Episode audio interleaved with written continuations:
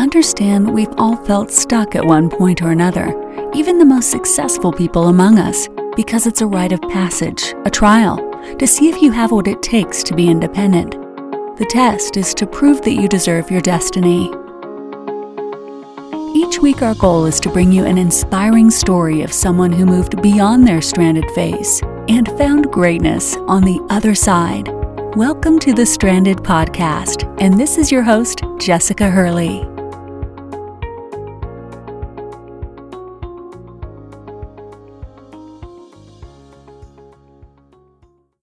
Welcome back to the Stranded Podcast, and it is time for 15 Minute Friday.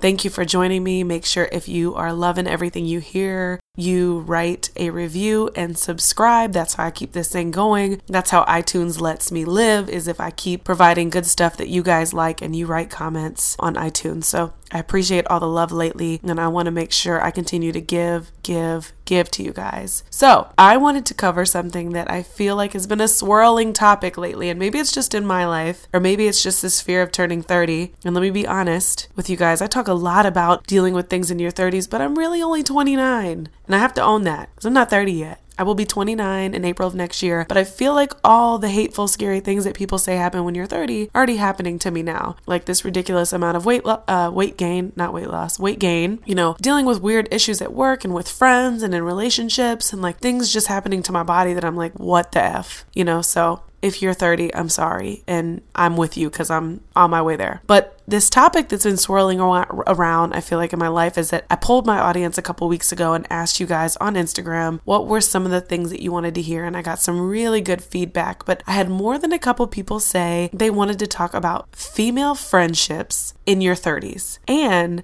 how to deal with expectations and friendships when you're single, in a relationship, etc. And then I talked to some people close to me, and uh, most females alike said it's pretty much of a struggle in your 30s too to maintain your partnership and your friendships like you used to. So, this topic has kind of been interesting because it's definitely something I feel like I've been going through personally. I think Chris and I talk about this all the time where I watch him, you know, go to make sure at least once or twice a month he hangs out with his I call him like his old school friends. He's so loyal to them, like friends that he met 10 years ago and did some business with or, you know, people from high school come in town and he makes sure to put a day aside to spend with them. And it's not that I wouldn't do that, but I don't still communicate with most of those people and I thought I was like super crazy weird and closed off and I kept thinking I was like maybe I'm an introvert and I don't really know it. But the more females I talk to apparently this is like everyone's issue, or I say everyone, but every female I've talked to is like, no, girl, I'm the same way. So, a little backstory I had been catching up.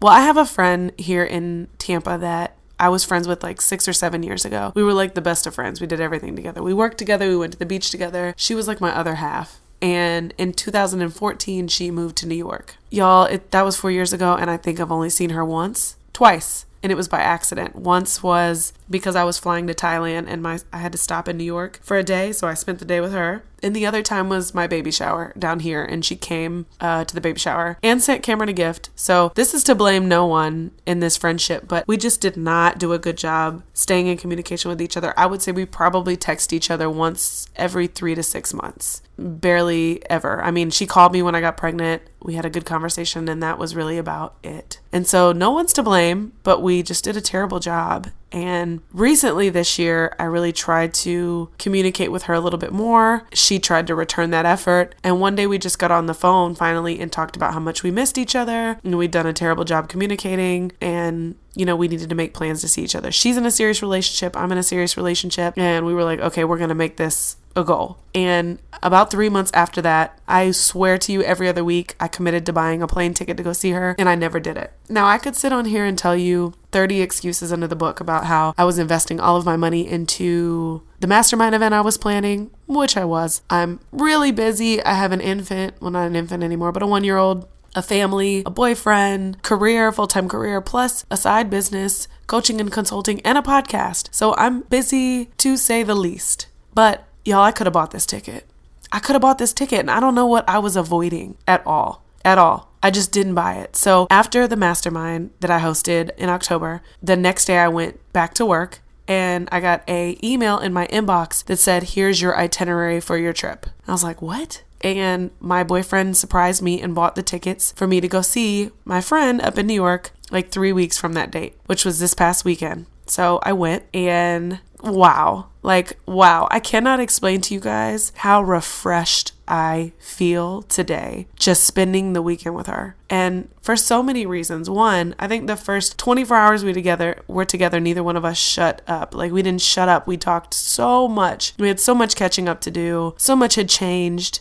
And then we spent the next day just having fun, like just having fun. And so on the plane, oh, so here's the most important part. So we're sitting at dinner one night and she proceeds to tell me without me even saying how she feels terrible because she's friends with all of her boyfriend's friends, but she doesn't really have her own friends. And she said she knows what she needs to do. She needs to over communicate. She needs to, you know, extend herself and really put the energy in into keeping up with her friends. But for some reason, even when she commits to it mentally, she doesn't do it. And she said for the life of her, she can't understand why she can't get on track and be like her boyfriend's friends and just communicate and over communicate and extend herself and plan trips and really be in their lives. She says she doesn't do it on purpose, but she doesn't understand why. And I was like, that's exactly what I'm doing. Like, I don't understand. And then I thought about all of my other friends that I really care about. I love watching them on social media, but I don't ever really take the time to shoot them a text. You know, every now and then we'll talk on their birthdays. You know, maybe they have a big, huge milestone. They graduate, get their master's degree, have a child, get married. We talk. But other than that, I don't ever extend myself either. And then we both laughed about the fact that both of our boyfriends always stay in touch with their high school, their college, and their friends from 10 years ago. So, what the hell's wrong with us? So, I fly home last night, Sunday night, and the whole plane ride home, I'm like, okay, what is going on? Like, what is wrong with me? What's wrong with her? Is this a thing? Can it be resolved? Like, you know, why are we so is it com- is it a is it a natural competitiveness? Is it just the easiest thing is to dump our friends? I, I was so confused, but I was like there has to be something behind this. And so, you know me, I started doing research. So the whole plane ride home all night last all night Sunday night and the next day study, study, study. And I found some really cool stuff. So here's what I want to tell you that was interesting to me is that there are plenty of studies that have shown that after 25 years old, your casual circle shrinks. There was some crazy number out there that like on average, men communicate through text and phone call with 19 different people a month and women communicate with 17 different people a month that were their friends under 25 not their friends, but when you're under 25. After 25, it continuously starts to shrink. They gave a few really unique reasons. Bear with me, guys, I'm losing my voice. One of them was, of course, that you, most of you are settling down. So you get far more interested in not only your partner, but your in laws, new family contacts, cousins, sisters, uncles. You are around them a lot more and just trying to juggle those relationships. So it's a lot easier to back away from people that you felt like were less important, like not your best friends, but just your friends, and may have just been acquaintances, the people that you went out with or you hung out with once a month, it's a lot easier to let go of those acquaintances. Another unique reason, which I thought was very much me, was that when we are stressed out, well, first it said when women get in their 30s, they're far more focused than ever in their career. But of course, focus can sometimes cause stress. And I read an article and watched a YouTube video that Mel Robbins did where she talked about how when we are stressed, we isolate. The first thing we do is isolate. So we kind of ball up, clam up, not physically, but we clam up and we try to lay everything out on our plate and figure out how to fix this. There's too much going on. I'm so overwhelmed. I need everybody to get away from me and be quiet so that I can decipher how to swim through this stress. And she said the first thing one almost always does is gets rid of what's easy to get rid of. And it's so weird, but the analogy I thought of is like in your federal, state, and local government, the I um long story short, I grew up working in a parks and rec department, which is like your your parks and your athletic leagues that are free and your activities that are free for your kids in your local parks and rec department. And when a when a local community's funds are cut from the state and federal level, they typically always cut Parks and Rec first because it's the easiest thing to cut. So when your plate becomes full, the easiest thing for you to typically cut so that you can focus on your family, your kids, and your job is your friends. We cut our friends. And when I say cut, listen carefully. I'm trying to tread really lightly with this. I don't mean you call Sarah and you say, listen, Sarah, don't call me no more. I don't have time for this. I'm too stressed and I need to do X, Y, and Z. That's not what we do. I don't know any women that do that. But what we do do is when it's Sarah's birthday or it's uh, Sarah's getting married or Sarah is going through a breakup, we don't find the time to be a friend. Or when Sarah just wants to have a dinner get together with her three friends, but come to find out she really needed to talk to people because she's going through something personal, you say no. We say no because, well, Sarah needs to understand that I have a family and I'm busy and I have overdue projects at my job. I've got all these things going on. Well, Sarah will understand. I'm just busy. But what Mel Robbins said was that the studies that were done, and especially in the book, The Happiness Advantage, that the majority of people that were found happier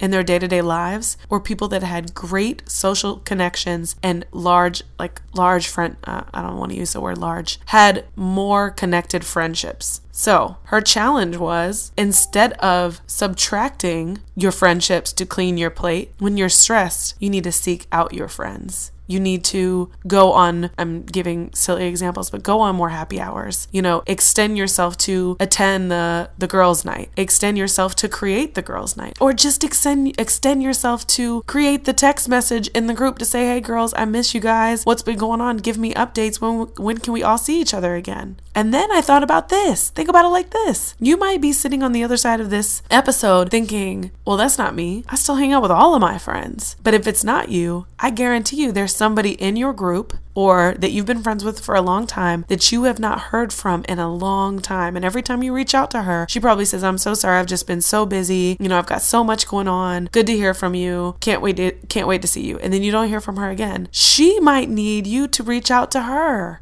She might be so stressed and overwhelmed that she's ignoring her friends right now because she doesn't know how else to deal with the stress and overwhelm. And I'm not even gonna lie, I can't tell you how many times I've done that. I do that all the time. I'm like, well, I'd rather stay home and work and use this extra time to get X, Y, and Z done so I can propel my business forward than going to so and so's birthday or going to celebrate this with this person or, oh, it's just a happy hour. I don't need to do that. I need to work more. And and rightfully so. Sometimes that's right. But if I am extremely extremely stressed, I need to put the glass down and go spend some time time with my friends because I'm telling you this this past weekend going to New York I could have really shut I, I could have really pushed it to the side. I have way too much going on. I have another women's event coming up in January. I'm at a point where I am writing a few proposals for sponsorships for my podcast. I have way too much stuff going on and and I'm building a course and I should have and not should have I could have put it aside and I would have totally reasoned with myself and told myself well rightfully so. I have too much going on. I'll just see her another time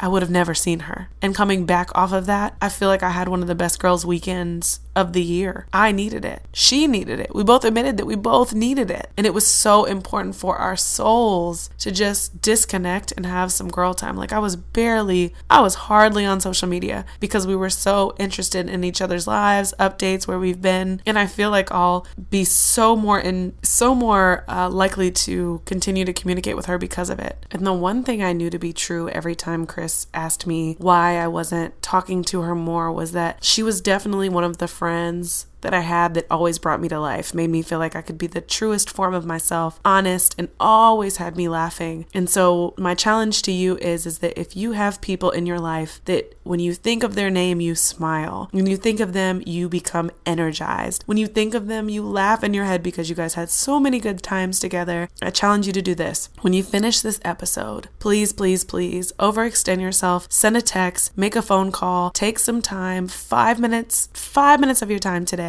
to say, hey girl, what's up? I miss you. What's been going on? Let's plan to see each other soon. You have no idea what it could do for the person on the other line or even you. Happy Friday. Thanks again for joining us on another episode of the Stranded Podcast. If you felt inspired or moved today, make sure to leave a review on iTunes. You can learn more about us and our guests at thestrandedphase.com. And don't forget that your stranded phase is a rite of passage on your journey to greatness.